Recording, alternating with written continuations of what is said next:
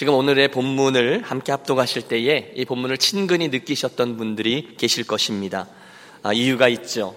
우리가 몇 달 전에 하나님의 이름 시리즈 설교를 진행할 때 여호와 라파, 치료하시는 하나님이라는 설교를 위해서 읽으신 본문이기 때문입니다. 그래서 같은 본문을 또다시 다루어야 되는 부담이 설교자에게 있지만 오늘은 조금 다른 시각에서 이 본문을 바라보는 그런 시도를 했습니다. 다시 말해서 지난번에 우리가 다루었던 설교가 치료하시는 하나님, 그분의 성품과 역사에 대해서 초점을 맞춘 설교였다면 오늘의 설교는 구원 이후의 이 믿음의 여정 중에 만날 수 있는 마라의 쓴물, 인생의 어려움을 우리가 어떤 시각과 태도로 대하고 반응해야 하는지 거기에 초점을 맞춘 설교가 되겠습니다. 우선 간략하게 이 본문의 배경부터 살펴보시죠. 오늘의 말씀은 10가지 재앙과 함께 10가지 재앙 그것과 함께 출발했던 이스라엘이 기적적인 홍해 도화 사건을 뒤로하고 본격적인 광야길에 들어선 지 3일째 되었을 때 만난 일에 관한 겁니다. 지난 시간의 말씀 기억하십니까? 출애굽기 14장 그 절대절명의 순간 좌우에는 절벽이 앞에는 홍해가 그리고 뒤에는 중무장한 애굽의 군대가 이스라엘에 달려들고 있었습니다. 순간 두려움 중에 있던 이스라엘 백성을 향해서 믿음의 사람 모세가 외쳤죠. 너희는 두려워 말고 가만히 서서 여호와께서 오늘날 너희를 위해 행하시는 구원을 보라. 그 믿음 그대로 하나님께서는 그날 밤에 홍해 속에 바닷길을 내셨고 이스라엘은 그 속 한가운데를 마른 땅과 같이 건넜으며 그들을 쫓던 애굽의 군대 모두가 그 속에 수장되고 말았습니다. 여러분 얼마나 놀라운 일인지 모릅니다. 얼마나 감격스러운 일이었습니까? 그래서 바로 이어지는 15장의 말씀이 모세와 백성들의 찬양 그리고 미리암과 여인들의 소고춤에 관한 말씀이라는 것은 무척이나 자연스럽습니다. 그들이 그만큼 기뻐하고 또 감격했던 것입니다. 여러분 안 되겠어요. 우리가 출애굽기 14장에 가 있다 생각하시고 우리가 그렇게 감격스럽고 또 기뻐하는 모습으로 그 다음 장을 대하겠습니다. 그리고 나서 15장 22절과 23절은 이렇게 시작되고 있습니다. 모세가 홍해에서 이스라엘을 인도하여 그들이 나와서 수르광야로 들어가서 거기서 사흘 길을 걸었으나 물을 얻지 못하고 마라에 이르렀더니 그건 물이 써서 마시지 못하겠으므로 그 이름을 마라라 하였더라. 여러분 상상해 보십시오. 애굽을 떠났을 때 가지고 나온 물들이 곧 바닥에 났을 겁니다. 자그마치 60만 명, 장정만 60만 명인 그 무리가 엄청난 숫자가 그 광야를 지나가고 있으니 여러분 얼마나 많은 물이 필요했겠습니까? 하루가 지났습니다. 이틀이 지났습니다. 그러다가 드디어 사흘째가 되었을 때 그들이 가까스로 물을 만났는데 그러다가 그 반가움에 벌컥벌컥하고 들이마신 물이 사람이 먹지 못할 쓴 물이었다는 것입니다. 제가 늘 이즈음이면 물을 한 잔 마시죠.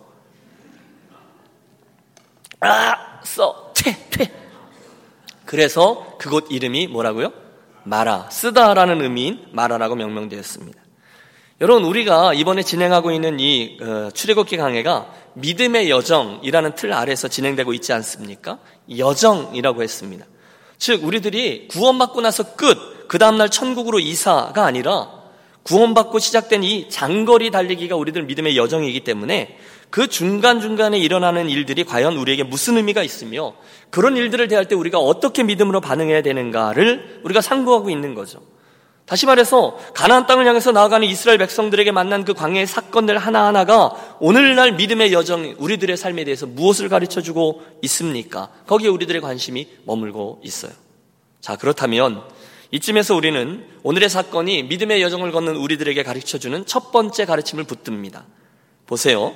이스라엘 백성이 광야의 길을 나서서 그 가나안 땅을 향해 나아가던 중에 목이 말라 고생하다가 마라의 쓴물을 만났다라는 얘기는 그러므로 틀림없이 우리들에게 오늘 우리들도 믿음의 여정 중에 혹시 마라의 쓴물을 만날 수도 있겠구나라는 사실을 가르쳐줍니다. 따라해 주십시오. 예수 믿는 중에 나도 마라의 쓴물을 만날 수 있습니다. 여러분 흔히들 이야기하고 또 실제로 우리가 기대하는 엉터리 믿음이라는 게 있습니다. 그것은 예수 믿으면 그 순간부터 바로 천국으로 이사한 것 같은 인생이 펼쳐지리라라는 기대입니다. 실제로 우리 주변에 그렇게 간증하시는 분들 많이 있습니다. 예수 믿으면 그 순간 모든 게 다 해결돼서 더 이상의 고난은 없고 아프지도 않고 비즈니스도 다 잘 되고 아이들은 모두 다 하버드, 예일, 프린스턴 가고 이렇게 된다는 거예요. 그런데 여러분 굉장히 죄송하지만 여러분 그것은 거짓말입니다. 여러분 정말 그런 분을 만나셨다면 저를 좀 소개해 주십시오. 성경에서도 하나님을 만난 다음에 그의 인생이 늘 성공과 부요와 축복과 명예로움으로만 이어졌던 인물은 한 명도 찾을 수 없습니다. 실제로 저도 그런 분을 경험적으로 뵌 적이 없어요. 그렇지 않아요. 그런 일은 없어요. 물론 모든 것을 합력할 선을 이루게 하셨습니다라고 고백하는 분들은 있죠. 하지만 그때 그들이 고백하는 선은 전체적인 그림에서의 선이죠. 하나님이 결국 그 과정 중에 믿음도 주시고 그 어려움을 이길 힘도 주시고 그 어려움을 겪을 때 그것을 감당할 때 주시는 기쁨도 주시고 그래서 결국 열매로 화하게 하셔서 야 하나님 감사합니다 결국 선하게 하셨군요 라고 고백하게 되는 것이지 단 한 번도 마라에 쓴물이 없는 인생을 살아가는 이는 없다는 거예요. 그렇죠? 만일 여러분 이스라엘 백성들이 출애굽하고 홍해를 건넌 다음 날 젖과 꿀이 흐르는 땅에 들어가게 되었다면 오늘의 저의 이 설교는 필요 없을지 모릅니다. 하지만 본문을 보세요. 그리고 앞으로 펼쳐질 이스라엘의 광야 이야기들을 들어보십시오. 하나님의 백성은요 죄된 노예 생활에서 해방된 다음 날 가나안에 들어간 게 아니었어요. 대신에 그들은 이 광야에서 날마다 하나님의 의도 아래서 조금씩 그분을 맛보고 경험하여 알게 되었습니다. 그래서 그 과정을 통해서 하나님이 어떤 분인지를 알게 되는 거죠. 그분이 자기들이 기대하는 게 무엇인지를 알게 되는 거죠. 그리고 그 모든 과정을 통해서 그들은 하나님의 백성답게 변화되어져 갔다는 거예요. 이게 광야가 담고 있는 의미라는 것입니다. 맞습니다, 여러분. 광야의 여정을 통해서 하나님은요 이스라엘로 하여금 하나님의 백성답게 하나님의 백성다움을 알게 하셨어요. 생명을 알게 하시고 진리를 알게 하시고 하나님께서 기대하시는 거룩함을 알게 하시고 하나님 원하시는 예배를 알게 하시고 그러면서 날마다 그들과 함께 걸어가 주셨습니다. 그런 의미로 오늘 이 마라에서 쓴물을 만났던 사건은 하나님을 더 깊이 알아갈 수 있는 놀라운 축복이었다. 우리 그렇게 말할 수 있습니다. 물론 여러분 지금 이 이야기에 아멘하는 것은 결코 유쾌하지 않습니다. 지금 저와 여러분이 하는 이야기가 뭐죠? 예수를 믿는다고 해서 세상 사람들이 겪는 일들을 겪지 않게 되는 것이 결코 아니다라는 이야기를 하는 것이지 않습니까? 여러분 제가 섬기던 교회 공동체에 그런 집사님이 계셨어요. 목사님 그런 설교 말고요 좀 이런 설교 좀 해주세요. 저도 힘 좀 얻게요. 예수 믿으면 장사도 잘 되고 예수 믿으면 애도 인류 대학에 척척 붙고 예수 믿으면 꼬인 문제가 다 해결되어진다는 설교도 좀 듣고 싶어요. 집사님 내가 하잖아요. 그것도 하지만 그건 만이라고 이야기하면 반만 맞는다는 것입니다. 여러분 대답해 보십시오. 여러분이 예수를 믿게 되셨어요? 그 다음 날부터 여러분 예수 믿지 않는 분들보다 훨씬 더 잘나게 되셨습니까? 더 많이 가지게 되셨습니까? 여러분 그분들보다 더 자랑할 것이 많아지셨습니까? 여러분 지금 저만 그렇다는 건가요? 여러분 대답을 좀 해보세요. 여러분 예수 믿고 나서 그 다음부터는 정말 빨주노초 파남보 핑크빛 인생만 펼쳐지게 되셨냐는 거예요. 여러분 이게 질문이거든요. 답을 좀 해보세요. 그렇게 되셨어요? 아니라는 거예요. 우리들의 인생에는 여전함으로 잘 될 때도 있고 안 될 때도 있더라는 거예요. 경제적으로 잘 안 될 때도 있어요. 저와 여러분 아플 때 있어요. 우리 아이들도 속 썩일 때 있어요. 우리도 예수 믿지 않는 분들과 똑같이 광야길을 걷고 있는 거예요. 목도 말라요. 여러분 때로는 물이라고 찾아 마셨는데 그게 쓴물이었을 때가 있습니다. 그래서 솔직히 의심될 때가 있어요. 아, 뭐 이러냔 말이에요. 예수 믿는다고 했는데 하나님 우리와 함께 하신다고 했는데 그러면 뭘 좀 다른 게 있어야지. 이러려면 뭐하러 구원하셨는가. 그래서 투덜댈 때가 있습니다. 예수 믿어봤자 안 믿는 사람하고 뭐 별다른 게 없잖아. 우리 그래요. 그런데 그런 우리에게 본문이 말씀하고 있는 거죠. 광야의 길에서 만나게 되는 사건들을 통해서 하나님이 오늘 나를 다루고 계시며 나를 양육하고 계시다는 것입니다. 오늘 이 쓴물이 단물이 되는 사건도 예외가 아니에요. 다음 시간에 만나게 될 만나 이야기도 마찬가지입니다. 메추라기 이야기, 광야의 반석에서 물이 솟아나오는 사건도 똑같은 목적입니다. 그 과정을 통해서 하나님은 당신의 사랑하는 백성이 하나님 당신을 더 많이 알게 되고 그 과정을 통해서 하나님을 더 많이 닮아가게 하고 더 겸손하게 되고 변화시키셔서 결국 우리로 성숙한 그리스도인의 모습으로의 인생을 살아가게 하고 계세요. 할렐루야! 이게 광야 속에 담겨져 있는 고난의 신비인 거죠. 그 사건들을 하나하나 통과할 때마다 하나님은 당신에 대한 거룩한 신비들을 하나하나씩 숨겨 놓으셨어요. 그래서 그 사건을 통해서 하나님을 알게 하십니다. 더 그분의 뜻을 알게 합니다. 조금 더 하나님이 어떤 분인지를 알게 돼요. 그분의 영광을 보게 하십니다. 그래서 좀 더 하나님의 백성답게 하나님을 인정하고 하나님 앞에서 살아가는 백성이 되게 하셨어요. 그게 광야의 목적이고 오늘 이 길을 걷는 믿음의 여정이라는 거죠.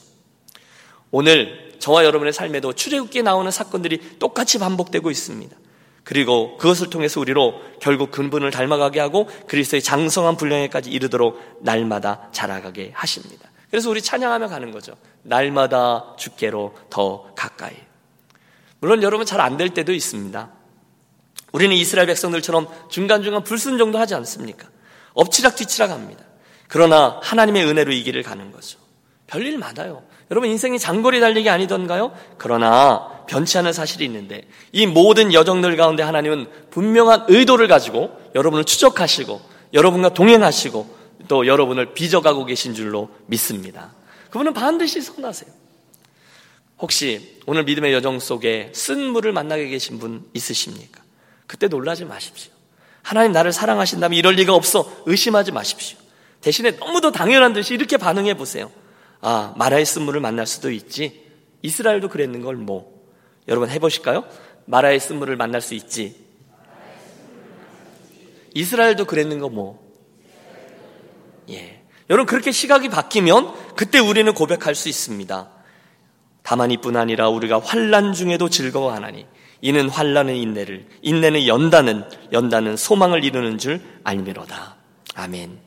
축복합니다 여러분. 홍해 이후에 바로 가나안의 축복이 이어질 줄 알았는데 웬걸요? 어려움을 통과하고 계십니까? 혹시 오늘 현재형으로 마라의 쓴물을 겪다가 예배당에 나오신 분 계십니까?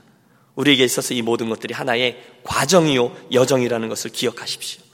곤고한 일을 통과하고 계시죠. 아, 내가 마라를 통과하고 있구나라고 생각하세요. 그러면 우리들의 조급함은 사라지고 그렇다면 하나님이 이 순간에 무엇을 의도하시는가? 하나님이 이 순간에 내가 이 상황에서 어떻게 반응하시기를 원하는가? 우리들의 질문과 행동이 바뀌게 될 겁니다. 자, 본문에 이어서 마라의 쓴 물 사건을 대하는 두 종류의 반응이 오늘 우리가 대하는 두 번째 영적인 배움입니다. 여러분 먼저 24절의 말씀을 합독하겠습니다. 24절입니다. 백성이 모세에게 원망하여 이르되 우리가 무엇을 마실까 하매. 여러분 잘 보세요. 마라의 쓴 물을 만나셨습니다. 우리가 가질 수 있는 첫 번째 반응은 단연코 원망과 불평입니다. 전형적인 반응이죠. 불과 사흘 전에 경험했던 홍해의 사건을 순간 저들이 잊어버린 거예요. 조금 전까지만 해도 찬양하고 감격했던 그들이 순간 엄청난 원망과 불평을 쏟아놓습니다. 이해는 되죠. 하루가 지나고 이틀을 참고 사흘을 만나 드디어 가란 목에 물을 만났는데 그 물이 쓴물이었어요. 그 순간에 그러면 그렇지. 하나님 우리를 위해서 이곳에 아름다운 샘물을 준비하셨구나. 그리고 물을 마셨는데 이 물을 맛보는 순간에 그 기대가 완전히 깨어지고 배신감을 느끼는 거죠. 그러니까 막 쏟는 거예요. 하나님 도대체 왜 이러시냐? 지금 뭐 하는 거냐? 원망하고 불평합니다. 여러분 우리도 그럴 때 있잖아요. 하나님의 은혜로 할렐루야 찬양하세요. 그러다가 자그마한 일 하나를 만나면 다 쏟아버릴 때가 있어요. 이스라엘이 그런 거예요. 본문은 그들이 모세를 향하여 원망했다라고 하지만 사실 이 원망은 궁극적으로 하나님을 향한 거죠. 그들이 볼 때 하나님은 자기들을 고생시키는 하나님이라는 거예요. 나쁜 하나님이라는 거예요. 왜 그런지 보통 설명도 안 해주세요. 순간 그들은 지금까지 겪었던 축복이곤 지금까지 저들이 가지고 있었던 믿음이고 뭐고 다 쏟아버립니다. 애꿎은 모세를 향해서 또다시 욕을 하고 비난을 쏟습니다. 여러분, 여러분은 이 본문을 어떻게 읽으시는지 모르지만 저는 목사이기 때문에요. 이 상황에서 단연코 모세 편을 듭니다. 웃으시라고 한 얘기인데 이런 거죠. 아니 모세가 무슨 죄야? 여러분 그렇지 않아요? 맨날 애쓰고 수고하잖아요. 그런데 원망과 불평과 비난은 맨날 혼자 받습니다. 여러분 생각해보세요. 솔직히 모세가 무슨 죄가 있어요? 부탁합니다 여러분. 우리가 원망하고 비난하고 불평하는 것은 참 쉽죠. 안 배워도 원망하는 것은 쉽습니다. 그런데 그때 한 번만 더 깊이 생각해 보시기를 바랍니다. 그날 이스라엘 백성들은요. 일이 터지면 원망과 불평부터 했습니다. 툭하면 리더를 원망합니다. 여차하면 돌을 들어 모세를 치료합니다. 그래서 저는요. 이 출애굽기에 나오는 광야 이야기를 읽을 때마다 그런 생각을 해봅니다. 리더는 저는 이 글을 읽어 내려갈 때 제가 모세의 자리에서 읽을 때가 많거든요. 그때 이해를 하는 거죠. 리더는 원래 사람들로부터 원망과 불평과 비난을 받는 사람이구나 이런 생각을 합니다. 여러분 동의하시죠? 리더는 여차하면 사람들에게 안 좋은 소리를 듣게 돼 있어요. 그러나 동시에 기억하세요. 그때 불평하고 원망하고 비판하는 사람은 지도자가 될 수 없습니다. 사람들은 불평하고 원망할 수 있어요. 리더는 비판과 원망과 불평을 들어요. 그게 자연스러워요. 그런데 놀라운 건 리더는 좀 다르게 반응하더라는 거예요. 무엇이죠? 여러분, 특별히 오늘 임직 예식이 있는데요, 오늘 우리 가운데 임직하시는 분들이 계시다면 좀 더 잘 들어주십시오. 그 순간에 모세가 어떻게 반응하고 있습니까? 25절을 펼쳐주십시오. 같이 읽죠. 모세가 여호와께 부르짖었더니 여호와께서 그에게 한 나무를 가리키시니 그가 물에 던지니 물이 달게 되었더라. 할렐루야. 여러분, 그 순간에 무슨 순간이죠? 모든 사람이 원망하고 불평할 때에 모세는 그 이야기를 묵묵히 다 듣습니다. 그리고 화내지 않아요. 속 터진다고 자기가 이렇게 한 게 아니라고 그걸 증명하려고 논쟁하지도 않아요. 왜요? 그는 리더였거든요. 대신에 저가 하는 것은 하나님 앞으로 나아가 부르짖었더니입니다. 여러분, 이게 하나님이 기뻐하시는 모습인 줄로 믿습니다. 여러분, 우리는 누구나 원망과 불평과 비난할 수 있습니다. 안 배워도 잘합니다. 툭하면 모세 너 때문이다라고 비난합니다. 좀 잘해라라고 비판합니다. 내가 우리를 다 죽게 하는도다, 말도 되지 아니하는 억지를 부립니다. 아니, 애굽의 고기가마 옆에 있을 때가 좋았도다. 그들은 거짓말까지 합니다. 그런데 모세는 인내합니다. 때려치지 않습니다. 대신에 하나님 앞에 나아갑니다. 그는 참 좋은 리더였음에 틀림없어요.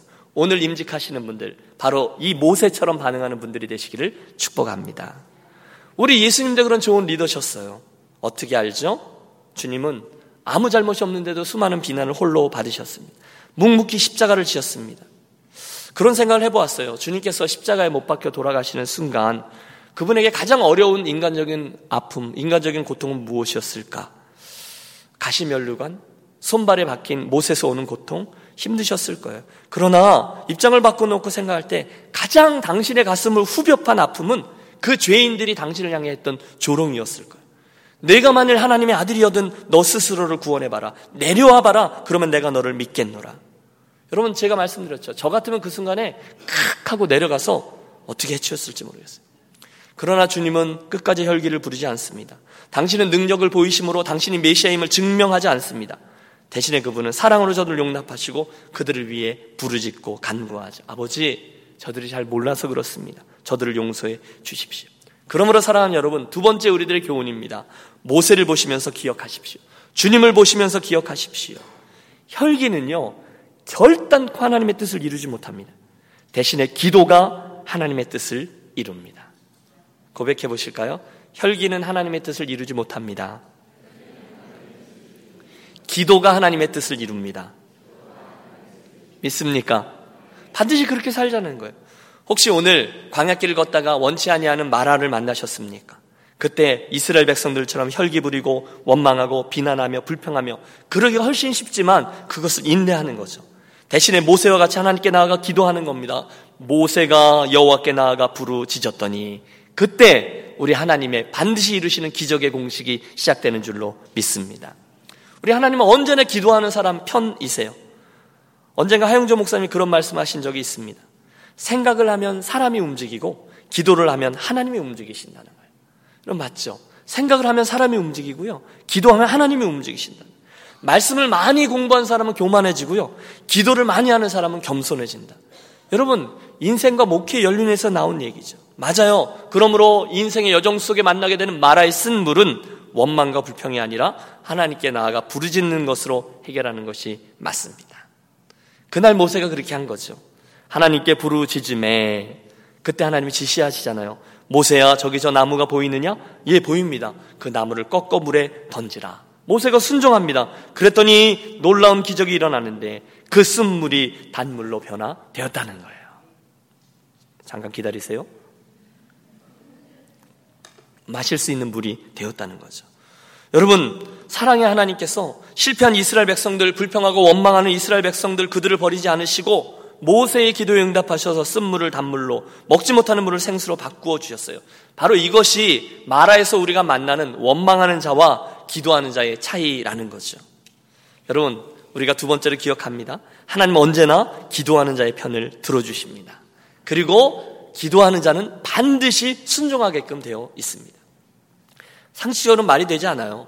하나님이 무슨 해독제를 주시면서 그 물에다 던지우라 하셨으면 순종하기 쉬웠을 겁니다. 그런데 하나님은 나뭇가지를 던지라 하셔요.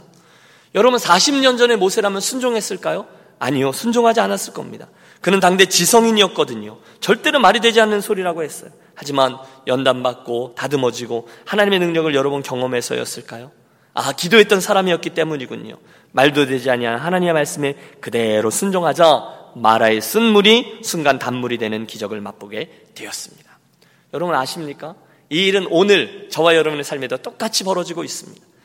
이스라엘의 온 고통 가운데 죄악 속에 불순종의 결과로 불뱀에 물려서 고통 중에 있었습니다. 다 죽어갑니다. 그런데 하나님은 구리뱀을 높이 드시고 이 뱀을 쳐다보라 하십니다. 여러분 이게 말이 됩니까? 그거 쳐다본다고 어떻게 구원함을 받습니까? 그런데 정말로 그 일이 일어났어요. 쳐다본 사람들은 나음을 입고 끝까지 고집을 부린 사람은 고통 중에 죽습니다. 여러분 하나님이 정하신 일이 만사가 그런 거예요. 하나님이 정하시면 그런 거죠.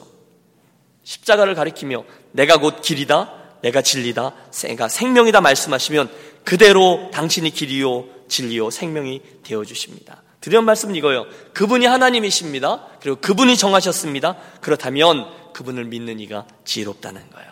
믿음은 늘 우리들의 상식과 경험을 뛰어넘습니다. 자, 바로 여기에서 즉 지금 모세가 저들을 살리고 치료한 바로 그 나무의 이미지를 통해서 우리가 이 마라의 쓴물 사건을 통해서 배우려고 하는 세 번째 교훈이 나옵니다. 전통적으로 교회는 이 본장에 등장하고 있는 모세가 던진 나무를 예수 그리스도의 십자가 사건으로 해석합니다.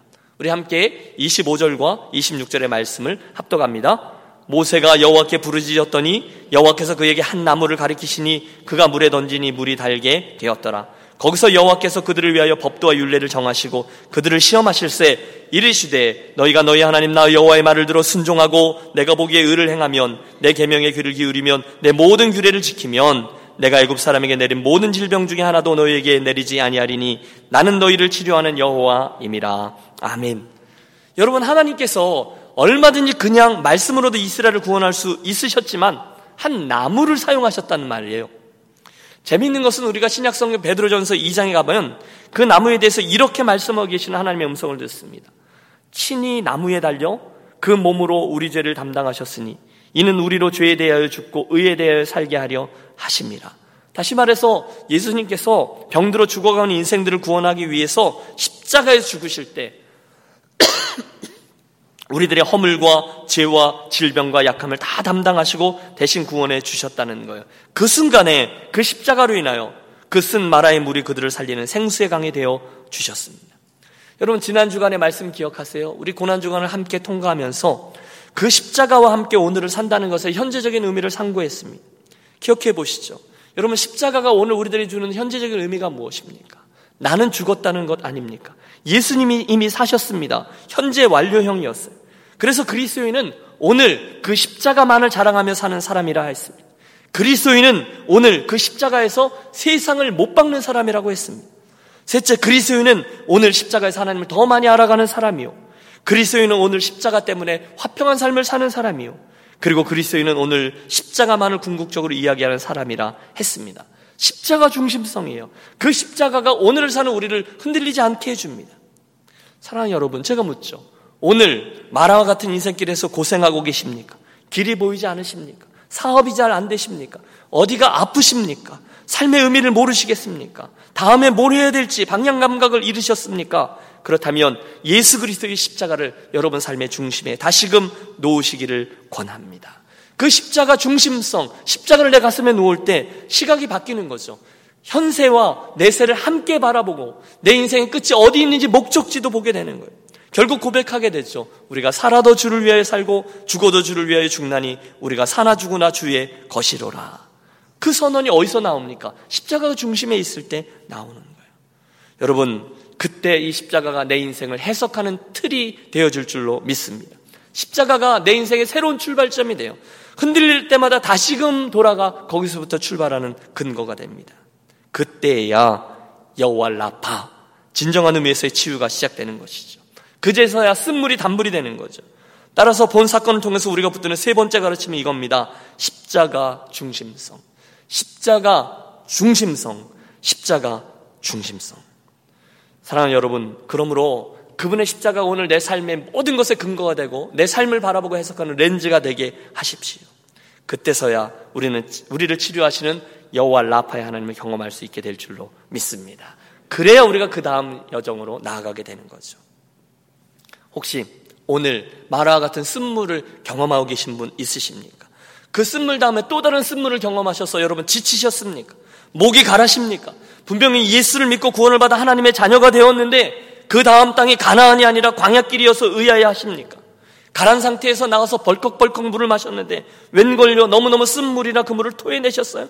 하나님 어떻게 이러실 수 있냔 말이야. 의심하고 불평하십니까? 그때 사랑하는 여러분 너무 죄송하지만 조금만 더 인내하시길 바라요. 왜요? 우리 눈에는 보이지 않아요. 게다가 하나님 미리 설명해 주시지 않아요. 그러나 분명한 것은 조금만 더 인내하면 하나님께서 예비하신 엘림이 바로 조기에 있다는 거예요. 여러분 본 사건은 27절에 이런 말씀으로 맺어집니다. 그들이 엘림에 이르니 거기 물샘 12과 종려나무 70그루가 있는지라 거기서 그들이 그 물 곁에 장막을 치니라. 아멘. 오아시스를 만난 거죠. 바로 저 앞에 하나님께서 예비하신 엘림이라는 오아시스가 자리하고 있었다는 거예요. 여러분 광야의 여정이 힘드시죠? 하지만 기억하십시오. 바로 저 너머에 샘 12과 종려나무 70그루가 있는 아름다운 땅이 저와 여러분을 기다리고 있습니다. 하나님이 예비해 놓으신 거예요. 다만 지금 이스라엘의 눈에 보이지 않을 뿐이지 하나님은 가장 선한 것으로 미리 예비해 놓으셨어요. 그러므로 조금만 더 가보십시오. 엘림이 기다리고 있습니다.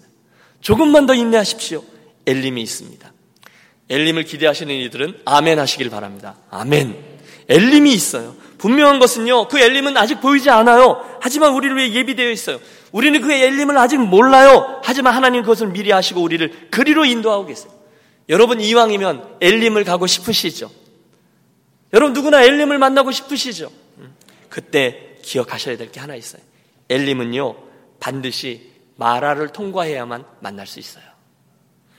마라 없이는 엘림이 없습니다. 그러므로 혹시 오늘 마라에 주저앉아 계신 분이 있으시다면 조금만 더 참으시기를 권합니다. 조금만 더 인내하십시오. 곧 우리는 엘림에 도달하게 될 거예요. 그게 믿음의 여정인 거죠. 사랑하는 여러분, 믿음의 여정은 이 과정이다라는 것을 기억하겠습니다. 예수 믿고 끝, 그 다음날 천당 가는 게 아니라 대신에 하나님은 광야의 시간을 통과하며 당신의 백성들로 하여금 당신의 백성이 되게 하셨어요. 하나님을 더 체험하여 알게 하십니다. 하나님이 어떤 분이신지, 하나님 앞에 믿음으로 산다는 것이 무엇인지, 그 과정을 통해서 나의 성품이 변화된다는 것이 어떤 것인지를 하나님이 광야의 사건들을 통해 우리를 빚어가고 계세요. 여러분 앞으로 출애굽기에 나오는 이야기들을 보세요. 다 우리들 삶의 이야기예요. 그래서 당신의 사람들을 빚으세요. 그래서 우리들을 하나님의 성품을 나누어주며 하나님의 성품에 참여케 하세요. 오늘 이 마라의 쓴물 사건도 바로 그런 하나님의 멋들어진 시나리오 가운데 하나였던 것이죠. 자, 홍해를 가르고 광야길에 들어선 이스라엘 백성들 함께 기억하겠습니다. 마라는 종착지가 아니었습니다. 인생의 끝이 아니에요. 아니 멋들어진 그 오아시스 엘림도 실은 종착지가 아니에요. 거기는 졸업이 아니에요. 거기는 여정일 뿐입니다. 말씀드렸죠. 믿음의 여정은 계속해서 전진해 나가는 겁니다. 하나님과 함께요. 그래서 우리 오늘 마라의 쓴물 사건에서 세 가지를 배웁니다. 첫째, 믿음의 여정 속에 만나게 되는 마라의 쓴물은 나도 만날 수 있는 물이다라는 사실을 인정하겠습니다. 당황하지 마세요. 하나님의 사람은 누구나 그 과정을 겪었습니다. 둘째, 그 상황 중에 우리들은 우리의 반응을 선택해야 합니다. 우리는 그때 이스라엘 백성들처럼 원망과 불평을 선택할 수 있고 반대로 모세와 같이 기도로의 자리에 나아가 부르짖는 것을 선택할 수 있습니다. 여러분 무엇을 선택하시겠어요? 셋째, 마지막으로 우리는 하나님께서 그 나무를 물에 던져서 생수로 바꾸시고 그 나무를 통해 이스라엘을 구원하시고 치료하셨던 것처럼 우리 또한 항상 그 예수 그리스도의 십자가를 중심으로 해서 우리들의 인생을 바라보고 해석해야 되는 것이 마땅함을 배웁니다. 여러분, 그분의 십자가만이 저와 여러분을 구원하고 그분의 십자가만이 저와 여러분의 나아가야 될 방향을 분명히 해줄 줄로 믿습니다. 바라기는 이 세 가지 가르침을 분명히 유념해서 비록 오늘도 만날 수 있는 마라와 같은 실패한 인생과 그런 사건이지만 거기에 주저하지 아니하고 오히려 그 사건을 통과하며 여호와 라파 치료하시는 하나님을 경험하고 드러내며 십자가를 향해서 나아가다가 엘림에 이르는 그리고 결국 가나안 땅에 이르는 저와 여러분들의 인생이 되시기를 주의 이름으로 축원합니다. 기도하겠습니다. 하나님 아버지, 예수 믿고 구원받아서 하나님의 사람이 된 후에 바로 그 다음날 천국으로 우리를 이사시키지 아니하시고 쉽지 않은 광야길을 걷게 하시면서 우리로 더 존귀한 하나님의 사람으로 세워주시는 그 하나님의 손길을 배우게 하시니 감사합니다. 하나님의 섭리와 인도하심으로 오늘의 이 광야길을 가면서 때때로 만나게 되는 원치 않은 마라의 경험들로 인해서 우리 사랑하는 믿음의 형제자매들, 혹시나 원망과 불평으로 실패하지 아니하고 여호와께 부르짖음으로 주의 음성을 듣고 예수님의 십자가로 다시금 쓴물이 단물로 변화됨을 경험하는 축복된 심령들만 되게 하여 주시옵소서. 어려운 일이 있지만 그때마다 나에게도 마라의 쓴물이 있을 수 있다는 것을 인정하게 하시고 오히려 그것을 선한 기회로 바꾸어 하나님의 영광을 드러내고 여호와 라파의 하나님을 증거하는 지혜로운 자들만 되게 하여 주시옵소서. 특별히 오늘 본문의 사건을 통해서 드러나는 여호와 라파 치료하시는 하나님의 이름을 붙들고 믿음으로 간구합니다. 믿음의 기도는 병든 자를 구원하리니 주께서 저를 일으키시리라 말씀하셨는데, 아버지, 우리 유년 가족들 가운데 육신적으로 영적으로 곤고함 중에 있는 교우들을 위하여 기도하오니 사랑하는 주의 백성들의 몸과 마음과 영혼을 광야에 있던 구름기둥과 불기둥처럼 동행하시며 지켜 보호하여 주시옵소서. 여호와 라파의 하나님께서 사랑하는 그 종들의 인생과 건강과 영혼을 강하게 붙들어 주시고 또다시 치유하여 주시고 회복시키는 역사를 허락하여 주시옵소서. 주의 영광을 드러내 보여 주옵소서. 그래서 우리 하나님이 오늘 현재적으로도 여호와 라파의 하나님이며 치료의 하나님이심을 친히 보여 주옵소서. 마음이 상한 자를 싸매어 주시고 의심과 불평이라는 불신앙의 신으로 고생하는 이들을 회복시켜 주옵소서. 혹시나 우리들 가운데 가정 속에서 깨어짐을 경험하는 자, 우리가 할 수 없는데 하나님의 은혜를 듬뿍듬뿍 부어주시고 교회 안에 시험 들어 예배하기를 쉬는 자들에게 하나님의 음성을 들려주시는 복을 허락하여 주옵소서. 하나님, 우리를 회복시키시고 치유케 하여 주옵소서. 우리 주 예수 그리스도의 이름으로 축복하며 기도하옵나이다. 아멘. 아멘. 우리 함께 일어나셔서 결단의 찬양 함께 하시고